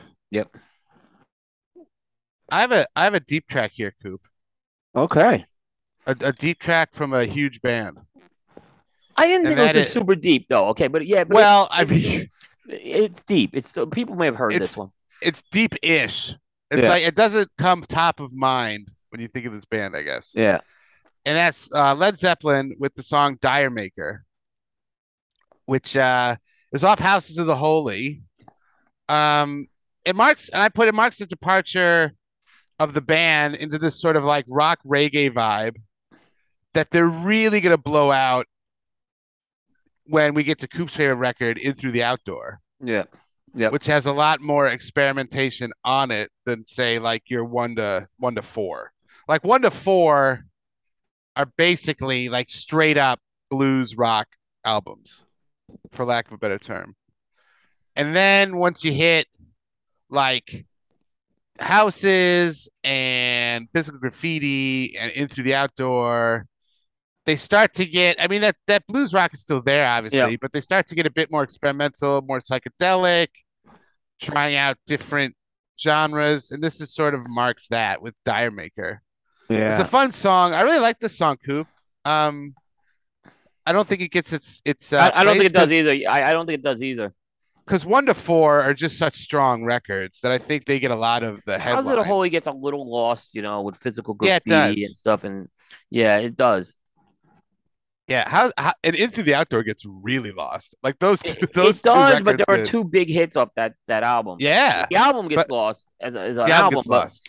but you know, "Fool in the Rain," um, definitely, uh, and "All My Love." is, I Oh. think still Yeah, the problem. I think we mentioned the problem with that album is they never toured live with it, so I don't think. no. we really got so to the how do you? Yeah. Yeah, yeah, but Houses does get lost as an album. Yeah. Uh, it's a great album. Yep.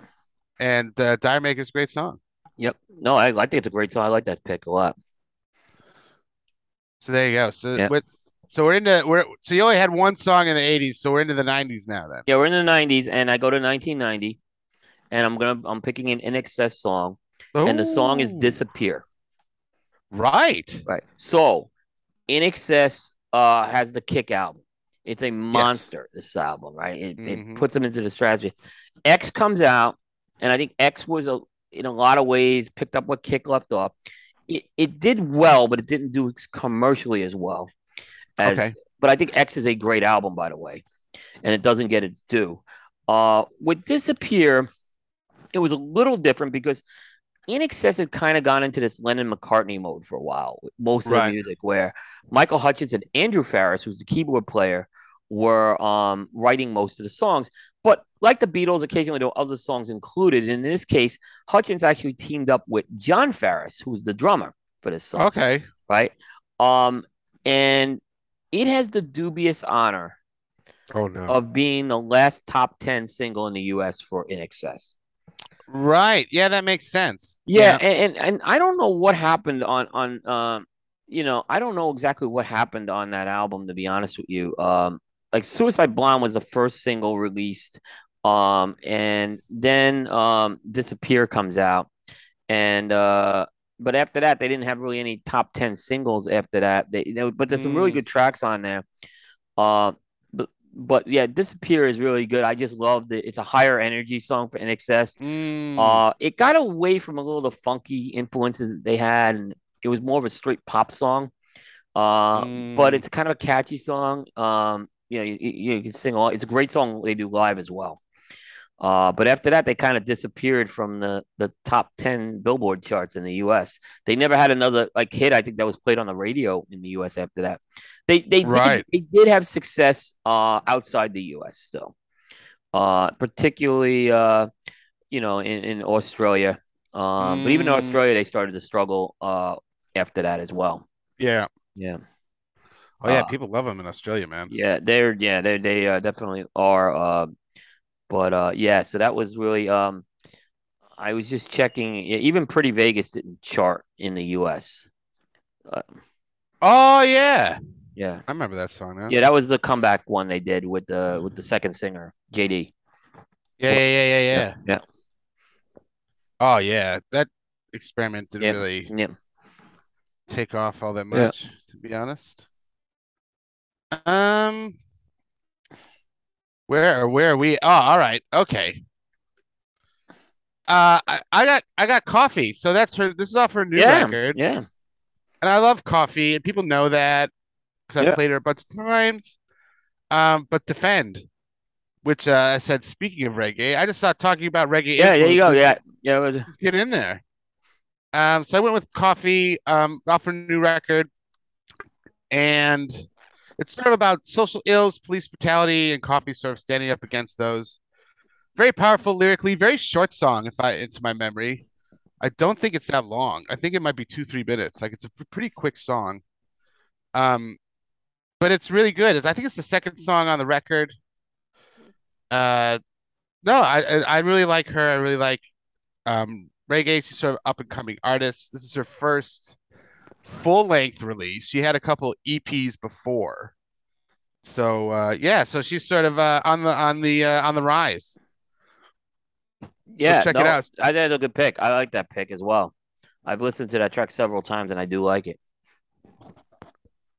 No, it's a, it's a great it's a great. Uh, she's just got a great sort of like style to her, a great vibe. Let's see I do like What we, I do like Koffee. Koffee's underrated. She, is. I think she's gonna get bigger. She just has to put out more stuff. Like she only had, like I said, a couple EPs. This is the first like full length. I think I think Harry Styles is doing a tour, and I think she's opening for his American leg Oh, of that interesting. tour, Interesting. which will be good for her. Interesting. I think she is. Um, but yeah. So no. So let's uh let's go to Coops. Coops go. Coop, are you where are you in the '90s still? Are you in In the the where are you at? I'm in the 90s, and um, the artist is Collective Soul, and the song is December. Oh yeah yeah yeah yeah. So, Dave, with all due respect to Taylor Swift, this is the best December song. I'm sorry. With all due with all due respect here, uh, this was a big hit in '95. Um, and what got me with this song was the orchestral influences that are in this on the strings that are used in here, right? Um, and when you get to the last 90 minutes of that song, 90 minutes, 90 seconds of Mm, that song, hmm um, that's when they start going and they use the word December. Uh, and the thing hmm is that December was uh, there's kind of a story with this, is that you know December is kind of the final part of a year. It December closes out the year, and I guess what happened is when I when I read some of the interviews done with Collective Soul, in particular Ed Roland, who's who's the lead singer, they were they were having a there was a realistic experience with this where they their relationship was deteriorating with their first manager, and Mm, uh, you know they knew this thing was coming to an end, and uh, they just basically wanted to do a song to deal with finality and ending. And they came up with Mm. song. I don't think Collective Soul has ever done anything as good as this. Uh, no, I- I'd agree with that. they they had a couple of hit, but this song, uh, this song was was was was I thought one of the, it was the best song they did, um, and it was kind of in that point. It was kind of alternative enough where radio was now going more to alternative. It was a very like alternative pop type song, so it was Mhm. kind of attracted to radio. It was a, a catchy song. Uh, I like this song a lot. It, it's a it's a also they have a good live version of this song out there too. No, it's great pick. I love winter songs or December songs Yep. because it's this mix of like because of the season and like everything dies and it gets cold and it's Yep. dark. It's this like a lot of those songs have this really sort of like dark imagery to them that I really like. So no, great pick. Love Yeah, it. yeah, yeah, and, and and and the lyrics have that dark. They they basically Mm, in the lyrics, uh, yeah, there's lyrics such as December whispers of treachery, December clouds are Mm. now covering me, December Yeah. songs I no longer. It, it's just they they Yeah. use it. They it was to me if they if that was the band they had the one song. That's the one song I'd put for collective. So I I really wouldn't listen to much of their other stuff to be honest with you. that's a good. Yeah. I I can uh, I can second that. Yeah, yeah. But no, that's it I like this on the song. orchestral. The strings are brilliant. Yeah. yeah. No, good pick. Yeah. I uh, this is unrelated to music, but I just wanted I just quickly checked the uh, Tennessee Alabama game. Okay, we got a scoring update.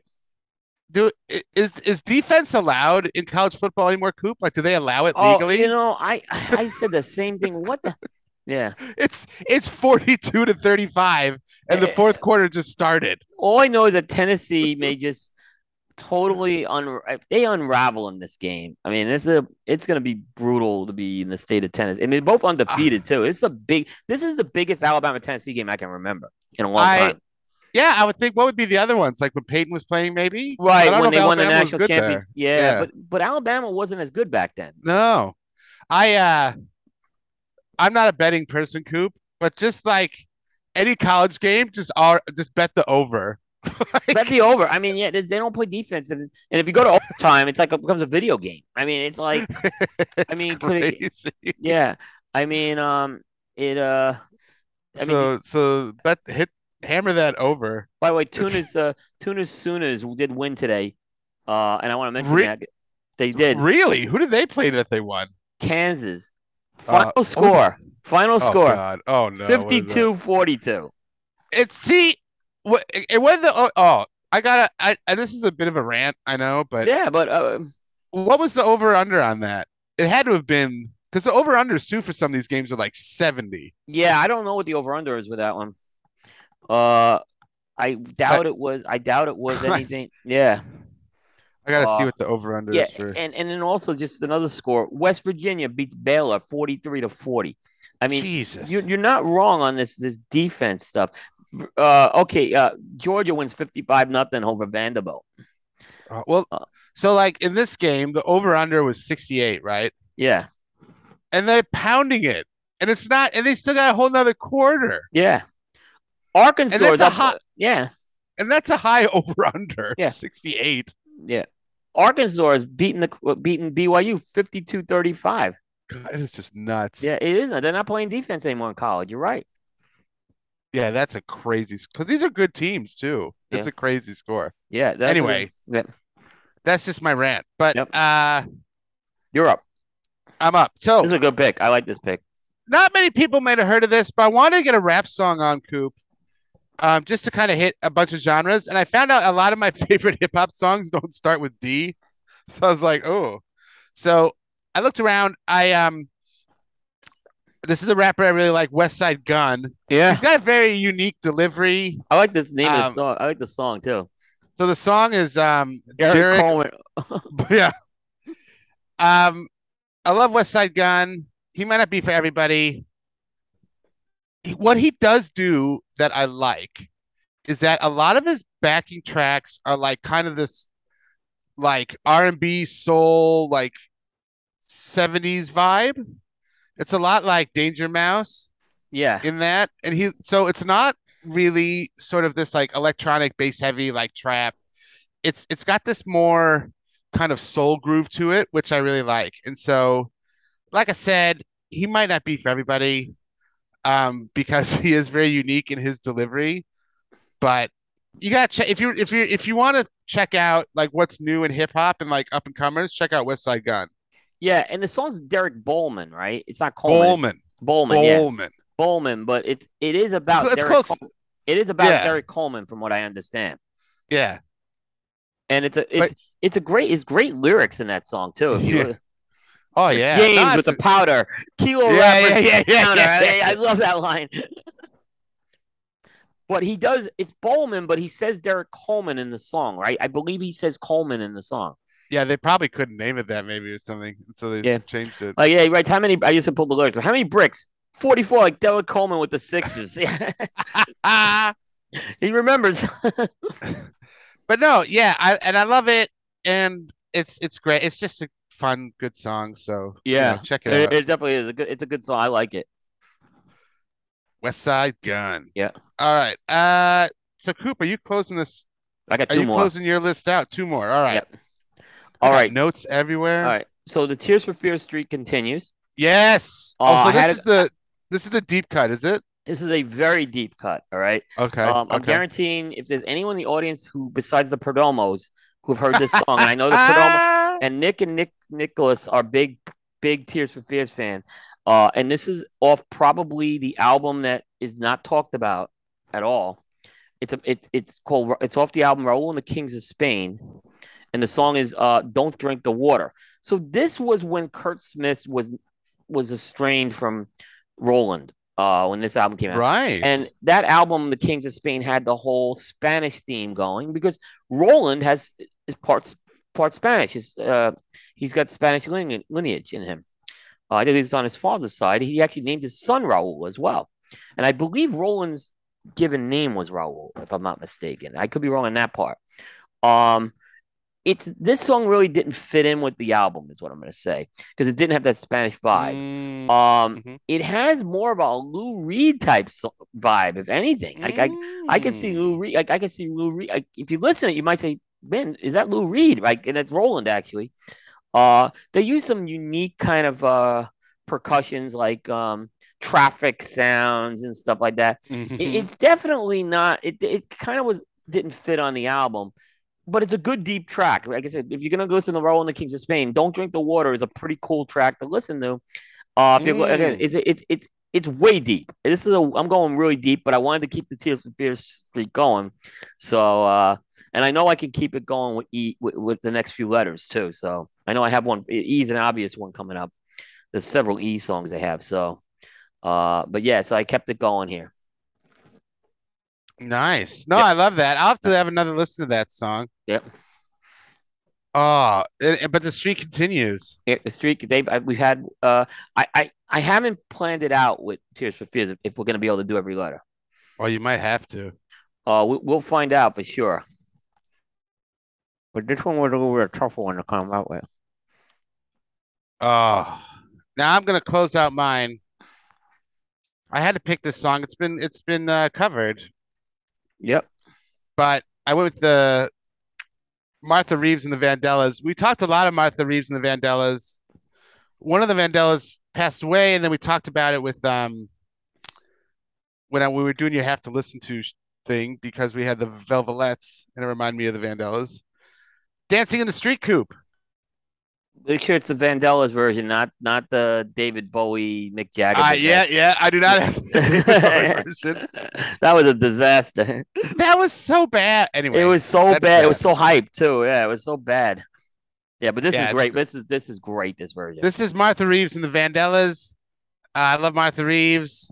Great Motown vibe. What I love about this, I mean, I love the song. It's great Motown vibe. It's kind of your classic Motown structure, really. Yeah. Um, but what I love about it, I love songs where they call out all the cities, you know, yeah, and they're like, you know, Philadelphia, PA. Love it. yeah. I, I love when singers call out cities in their song. I love it. I do so- too. I really do like that too. And, I, and I, I'll say this. David Bowie and Mick Jagger tried to do it at the beginning, and it just didn't work. I mean, it just trash. it was trash. Uh, but this is uh, not the takeaway. Mar- I'm a big Martha and the Vandellas fan. And Oh this, yeah. this is a, this is such a great song. So I mean, they had this song. They had nowhere to run. Yep. which is a great song. Heat Um, wave, heat wave. yeah, Heat Wave, and then Martha Reeves went and did a bunch of solo stuff that was quite Yeah. good. Yeah. So no, yeah, Dancing in the Street, love the song. I do too. And yeah, You just have to pretend that the cover never happened. just pretend really. the cover never happened, man. Yeah. Like how? Uh, do you remember the story? Like like that was such a big deal. Oh, they they yeah. they had this. We have this like, and it was a teaser. There's gonna be a Mick Jagger, uh, David can't- Bowie song debuting at the Live Aid, like when they were broadcasting Live Aid, right? And Yes. we're all like, and then this comes on, We're like, hey, and I'm like, I, this comes on, and I just drop. It was on TV. I'm watching this dopey video, right? And I'm like, this is what the heck did? How did they agree to this? I mean, it was all I kept saying. yeah. I Yeah. mean, you know, may, you know, maybe don't do Motown if you're too like, you know, I- You know, white it- British rockers. It maybe just don't did. do It it. didn't work. It just the, the whole thing didn't work. Yeah. Uh, uh now, like I said, I see the I see the show notes before everybody. Yeah. And I saw this song and I was very excited about it because I know that this artist is very close to Coop's heart. Yeah, both of these guys actually are. I like both of these guys. Oh yeah, well you like this you like this whole record, don't you? Oh, I think it's a um, great album. Yeah, the, the Yeah. 44, 86, 876 album. Uh, it's a Mm. collabor. Now, this is a collaboration. I thought that was great. And it was Sting Mm. and Shaggy, right? Yeah, you wouldn't think on the face of it, would you? But yeah. And, and they, you know, they got together and they collaborated not just on a song, but a whole album, right? Mhm. And, and, you know, there's, there's commonality with them because, you know, Sting has done some of the reggae influence in his early days with the police. And actually, Yep. Shaggy has brought his own, I think, brand to, you know, his own style to reggae. Um, Mhm. and they come up. There's a song called "Don't Make Me Wait," which is probably one of the two most popular songs on that album. Um, Mm. And this one, I what I liked about this one is I felt it was a little more of a of a like Shaggy. I think has his own interpretation of reggae. It's a little different, but this was more of a throwback type of reggae song that they did. Uh, it's just it's just uh, you know it's the definite one that you would have you know ha- sipping Bahama Mamas on the beach in, in the Caribbean. you know, yeah, yeah. and and the harmonies are great. Uh, Sting and Shaggy did a hell of a job on this album. Uh, you know, um, and and this song, I said, it's it, it, it's this is one of the highlights of the album for sure. Because like I said, I like the throwback style of the reggae they did. Um, Mm. yeah. So uh, you know, th- and then I just think the uh, um. uh, It's just like I said, uh, Sting and Shaggy. I hope they would ever get together and do another album. I don't know if they will at this point. Mm. Uh, Sting's in his seventies now. Yeah, it'd be tough. He looked real thin. He like looked, he looked real thin in that album too. I was like, but he didn't look sick. But he was like, he was real thin in that album. Well, I mean, this album wasn't like forever ago, so they could. Four years, ago, yeah, four years ago. I mean, I think you know, you know, Shaggy Shaggy doesn't get the respect he deserves. Yeah. Well, you really like that Christmas record he did. Uh, Oh, you? I think it was one. Of, I think it was a great Christmas album he did. Yeah. I mean, was it that occurred two to- years ago? Was that two Yeah, years ago? yeah, I think it's one of the better one of the better Christmas albums that's been released in a while. And I think if even if you're not a Shaggy fan, you may get something out of it. Well, Uh, so we call it. We did this. We got through these. Yeah. we got we got we got through it, Coop. Um, so like, I guess, uh, for me, I'm just thinking of final thoughts uh right now. Mhm. Is uh, I mean, it's a great. Well, I mean, I really like doing this exercise. Uh, I think it's gonna get harder as time goes on. I, I, I actually think it's going to get harder um, when we get to G and H. It's going to be a little harder. Uh, Yes. But like I said, the end of the alphabet is going to be really tricky. You know, like we're probably going to have to skip a couple of letters uh, towards Com- the end. combine, or Maybe do a combine. Maybe, maybe we do like, like U and X or something. through- yeah, I, I, that's I only can think of a couple of X songs. That's why I was like, I don't think we Oh, can come I up with 10. Yeah, I don't think like we're going to be able to come up with 10 with that. Yeah. Yeah. So, Oh yeah. Yeah, so uh but you know, I like this what I like here's what I like about when we do this, right? Um it's a ch- it's, it's a little bit of a challenge you have with this, right? Mhm. It's easy to find songs with D, but again, I, I, I like to try to spread it out with different genres. I don't think I did as good with the genres this time, but I spread it out over different eras. I thought better this time, uh, and it just kind of gives you a chance, you know, some like with like the Tears for Fears song. It was a little bit of a challenge to try to dig dig and find a track with that, you know, and, and something that hopefully people Mm. will enjoy. I think people will enjoy that track. And then you know you, you have some classic favorites like you know Day in the Life where you could pay homage to a song like that. So I really enjoy this exercise. Because we do it we do it only you know a few times a year, but um you know we've been slowly kind of picking this and putting it in from time to time. So so yeah, um this is a good one. Yeah, no, I really liked it. I like, and then as a show, I guess compared some of our other shows, we sort of stick more closely to either a genre or a like a year, Yeah. like an album archaeology, like Or an album. artist, yeah, or yeah, an al- an al- yeah, an album, yeah. So this this really uh, like, we get to feature a lot of different stuff from a lot of different periods, which is quite nice, which I Yeah, like. yeah, I do too. I think it's a it's a it's a tremendous uh, I guess it's a fun exercise to go through. You know, we encourage our listeners uh and our audience, you know, let us know some of these songs that you may you know, we may have missed here, and we we probably missed plenty of them. You know, Oh yeah, definitely. um, yeah. So uh, it's a, it's a fun thing. I I enjoy doing it. It gives me a chance to listen to some stuff. You know. Yeah. Oh yeah, me too. Yep. Yep. Exactly. I mean, where else are you gonna get a lot of uh, Sting and Shaggy? You know what I mean? No, I mean, where is he gonna get Derek Bowman? That's right. That's right. Uh, new music, Cooper. Yeah. So uh, we we have to mention uh, our friends at Cigar Hustler, located in Deltona, Florida. Uh, they have uh, you can go to their retail store. It's a, a great destination to go to if you're in Central Florida. Uh, great humidor, uh, great uh, atmosphere to smoke in, uh, great customer service. I mean, I've said it a thousand times. The, the staff there is uh, second to none. Um, and uh, you know, definitely recommend it. If you can't get there, go to cigarhustler.com, get on an email list. Um, and uh, if you're looking for like especially limiteds, uh, they'll you'll get an email blast, and a lot of times it's after midnight. Uh, get on it because they'll sell out quickly. Uh, but they have Mm, boutique stuff, they have Fuente stuff, Drew Estate. Uh, they have their own brand, Postani, and, and some of the yeah. collaborations they're doing. I owe you. Uh, I have a collaboration I have to send you, by the way. That Ezekiel, Ooh. the uh, what is it? The Shepherd cigar. I have The to send. Shepherd. I have that one sitting. And I did. I had to pull that back from the last shipment. I think so. Oh That'll be yeah. in the next shipment. Yeah. So I'll, I'll send you that. I have. I just saw that cigar today, actually. So uh, I said that's Dave's cigar. I gotta send them. So, so yeah. Um, you know, definitely check these guys out. So Dave, Yeah. what do you got for us this week? Yeah. Well, I was just gonna say, uh, you can get the uh, cigar I'm smoking, the um, the Warhead Eight, which I'm about that far into Coop. Yep. Yeah, it's strong, man. Like it's got some spice. It's got great sort of syrupy sweetness to it. I really like it. It's a really good cigar. It smokes really well for if you're not a six by sixty fan. I think you'll still like it because it's box pressed, so it doesn't it doesn't feel that big of a cigar, if that makes sense. Yeah. Um, I mean, I think of the CAO flathead as well as a box pressed, and that that it's a similar thing. Like it's quite it's quite nice. Yeah. Um, how's yours doing? How's your uh, Uh, so I'm smoking the uh Mi Querida Gordito, the four x forty eight, and look, I, we've been That's doing the show an hour a long time. over. Yeah, it, it is a slow. What I like about this slow is a slow burner. Uh, and so it's the four x forty eight that you could smoke, and it's not one I would say smoke it.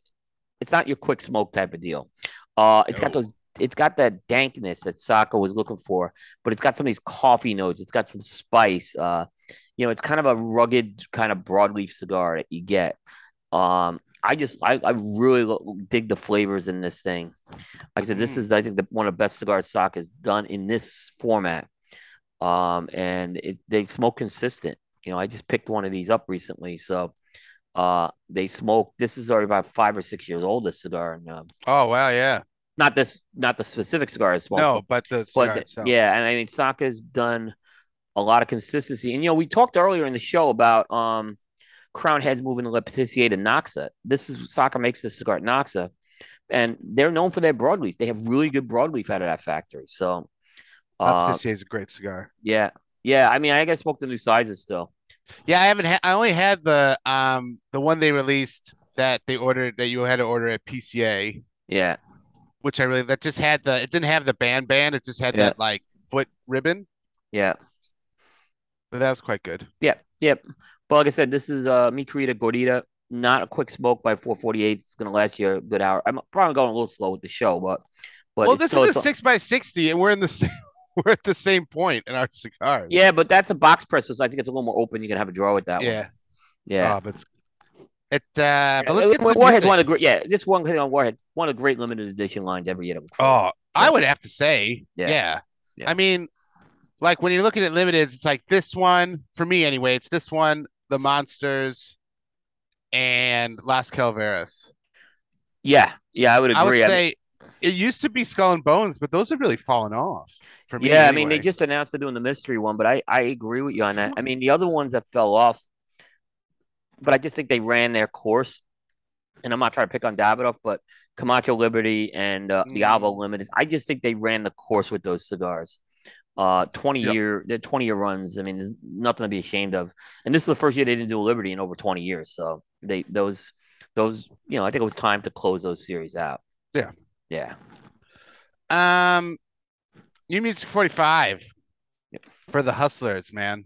Um, I got Sampa the Great, who we've talked about uh before. Like she has a song that's on the um I think you were talking about that coop, the song that's on the um uh Black Panther. Yep. I someone saw it. So, she- so she's got a song on the Black Panther well trailer, which I'm assuming will, will stick in the movie. Um, which she's just gonna blow up Yep. uh after that. I mean, if she hasn't now. But uh, this song features uh, another artist, an African artist, Coop and I really like. Yeah. That's Angelique Kidjo, um, a, a kind of a icon of of of African music is Angelique Kidjo, South African especially. Yeah. Um, she's on this. The track's called "Let Me Be Great." Uh, it's off of her uh, latest record. I love this song. I love Sampa the Great. Uh, my one claim to fame is she almost did an interview on Jukebox, Coop. Almost. Oh wow, yeah, I remember you said that. because she's because she lives or she, I don't know if she does now, but she's from uh, Africa and she lived, but she was living in South Australia, and so she was to do it, and then she had to leave the country because she was recording her record, the one before this one, and uh, her management said she'd love to do it, but she can't right now. Maybe she'll do it when she gets back, and she became a, a rock star, so she didn't do it, but it was close. It was close. Yeah, you know, Um, uh, one thing uh, I'll just kind of put on your radar and, and the listeners' radar. Angelique Kidjo, um, like I said, one of the great artists. Uh, she did a cover of "Gimme Shelter" with uh, Mm, another artist, a younger artist who I'm a big fan of, Joss Stone of mm. "Gimme Shelter," which I think you would really enjoy. Angelique Kidjo, I've seen her in concert, which is phenomenal. Um, she she uh, did a lot of stuff, very well known, but she's had a bit of a resurgence lately. Like she put a record out, I think it was last year. Um, she's been guest, she's been featured on a lot of records, so she's she's really putting a lot of stuff out recently. So Yeah, very well known on the international scene. Maybe not much in the Mm. U.S. Uh, same yeah, I'd agree yeah, with that. I would say, but you know, she is. A, you go to Africa, she is a. She Oh, is as any big as Taylor Swift there in Africa. Yeah, She's the best. she's Um, older too. She's not young, Angelique. She's been around a long time. no. Yeah, she's in her sixties now, but she still Yeah. is a great performer. So so check check check out her uh, solo stuff as well. Yep, absolutely. Um, we have got I got Stormzy, yeah, which is uh he put out a new single. Now, if you I, I like Stormzy, he's a London rapper. He hasn't had a single out for a little while. yeah. I was gonna say Uh, that. Yeah, but he has a single out. Mel made me do it is a single. It's quite epic for a rap song. I think it's like seven and a half minutes or something. Yep. Um, but you know, it's it hints that he might be coming out with a record. It's a great single. He raps about how great he is at rapping, which I love. I love when rappers do that. Yep, yep, yeah. I did too. So check check that out. Album archaeology to stick with uh, the D's here. I went with Delta Kream by the Black Keys for your album archaeology homework. Um, Wow. this is a two-piece blues rock band. If you don't know, they they kind of mm, took over that lo-fi sort of sound. Uh, this is a bit of a comeback. This is in 2021 after they sort of separated and did their own projects for a while. Um, with the standout song being a cover of uh, "Crawling King King Snake" is sort of the standout, a cover of that song. But uh, yeah, good this is a good album. This is a good album, by the way. I've heard this. yeah, yeah. Uh, and then, like I said, it's a bit of a comeback for them, um, because it, it was uh, after they did a bunch of a lot of production work actually. Both of them produced a lot of records. I think uh, I can't remember who it is. One of them produced a lot of like Lana Del Rey stuff.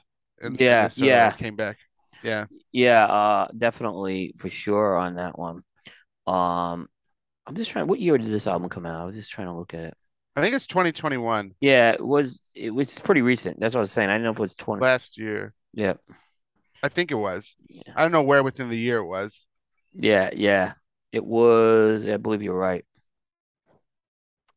Um, and to give you an update of the uh, Texas Alabama Tennessee game, uh, Alabama 49, Tennessee 42. Was there any doubt?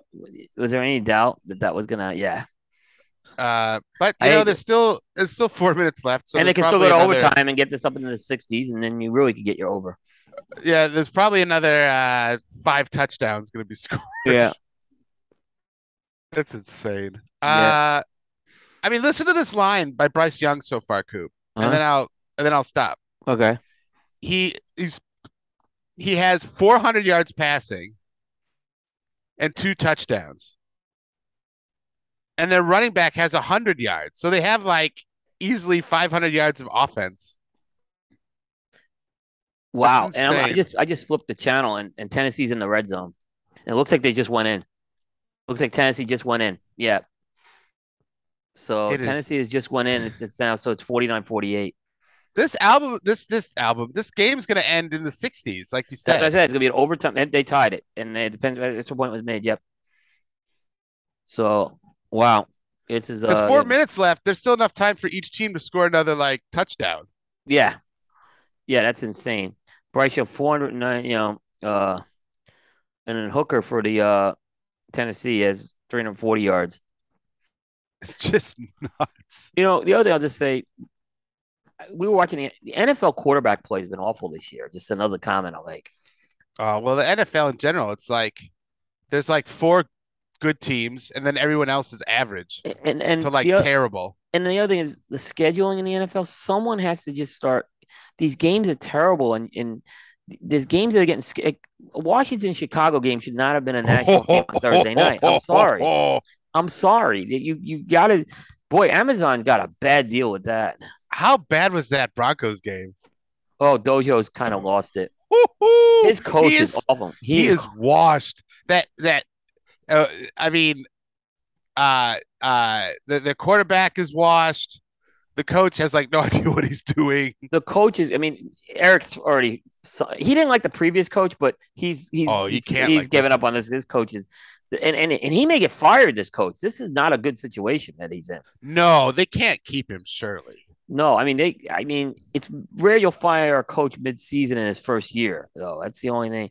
They'll let him finish out the year, I'm sure. But but boy, that that's just all. I mean, it's awful. The coaching's been bad in the NFL as a whole too. But even I I, think I think the Giants coach has been doing a decent job. I'm not sold on him 100, percent but he, he's showing me something every week. This guy. So. Well, I mean, what I like about the Giants coach, and then we can move on because I don't want to like take Yep. forever. But Yep. what I like about the Giants coach is what I like about coaches is he's really maximizing what he's got, right? yep. Because you know you see a lot of coaches like squandering their talent, right?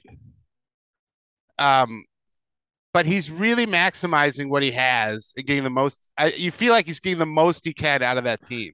Yeah, and I agree, and I think the defense is the same way. He the defense is well coached. You could see it that we haven't had that in a while. Uh, No. So so yeah, Well, that, tough that, game for you this week, though. Coop. Uh, it's the Ravens. I know it's gonna be tough, but, but I think Woo! I, you know, look. The thing is, if the Giants Be can a be good competitive, game though. yeah, we let's be competitive. They haven't laid down, and uh, the Cowboy game was the only bad game they had, but Cowboys are pretty good. So Uh, all I know is Monday Night Football. This is out. This is for you, Dojo. Monday Night Football. Chargers Broncos. He could get fired after that game. that's gonna be another clunker of a game. Uh, why are they on? Why are they? See that? Yeah. I think the problem was is Russell Wilson went there and they thought they were going to be great and they he's washed.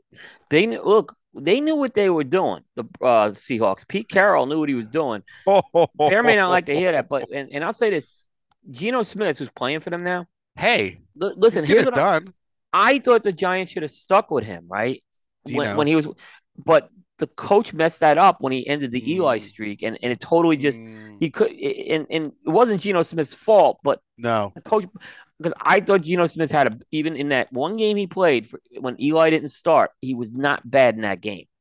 He actually showed some stuff, and I'm like, well, you know, maybe he could be the quarterback down the road for the Giants. I kept thinking, uh, but mm. obviously he landed somewhere, so and he's doing well. So, so yeah, go figure. God, that yep. that Monday night game. Yep, yep. Sensei, I feel for you, man. I do too. Yeah, and then his uh, his Rockies went down. Not Rockies. Uh, Avalanche went down in uh to Calgary the other night. Oh, jeez. Yeah, and that, Doge, we, we had we had Dojo and McTavish on the show. Uh, well, it was going on, so that was fun. Oh yeah, that would have been fun. Yep, yep. Uh, you can take us out, Coop. I've had my football rants for yep, the day. we did too. Uh, again, uh, thanks, Dave, and always fun to do it. Thanks, our audience. Stay tuned to our social media channels for uh the next Jukebox episode 82 show. Um, but that's gonna wrap up primetime jukebox episode 81 into the annals of history for this mid October, this red October. Go mm-hmm. Phillies! Get behind Red October. Go Phillies! And let's let's let's see what we can do in the next round. Now, now you know now it's now now now it's for real. Now we're in. This is where the big boys play. So we'll catch everybody next time. Take care, everybody.